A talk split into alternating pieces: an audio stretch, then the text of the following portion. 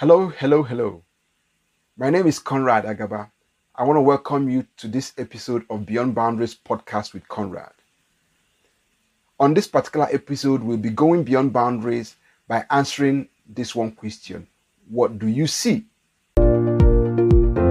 Beyond Boundaries is where to get inspired with faith based growth hacks that will encourage you to advance in the direction of God's plan for you.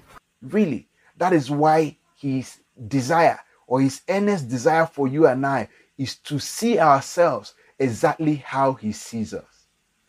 And, and on this particular episode, what are we going to look at, at when we want to look at ourselves from the lens of how God sees us? We are going to look at Romans 8, chapter 8, verse 1 from the Passion Translation. It says, There remains no accusing voice of condemnation against those who are joined in life union with Jesus, the Anointed One. What an amazing, encouraging statement, an encouraging word for you and I to understand that the result of our oneness with God is so enormous that there is no voice of accusation. That he do, we understand that he doesn't accuse us of our of our past mistakes, our past failures, our shortcomings, but rather he's cheering us up, encouraging us to learn to let go, encouraging us to learn that in our difficulties and challenges that we could see opportun- opportunities to grow, to become to do and to have more. He doesn't look at us from an accusing lens. He looks at us from the lens of love, forgiveness, patience, long suffering, joy, peace, gentleness. And that is who we are. When we allow that, that image that God has for us to di- direct and inform how we think, how we speak, and how we act, I want to assure you that our life will start becoming better. We'll live a richer life. We'll live an encouraging life. We'll live that kind of life that becomes to attract the kind of things we aspire in that dream that we see about ourselves.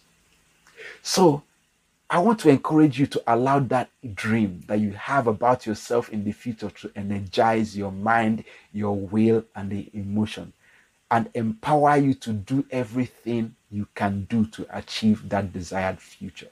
So, what is that dream you have concerning each area or that one area of your life where you earnestly desire to grow? What are the attributes you see yourself or you, you know that you need to have to be, do, and have more?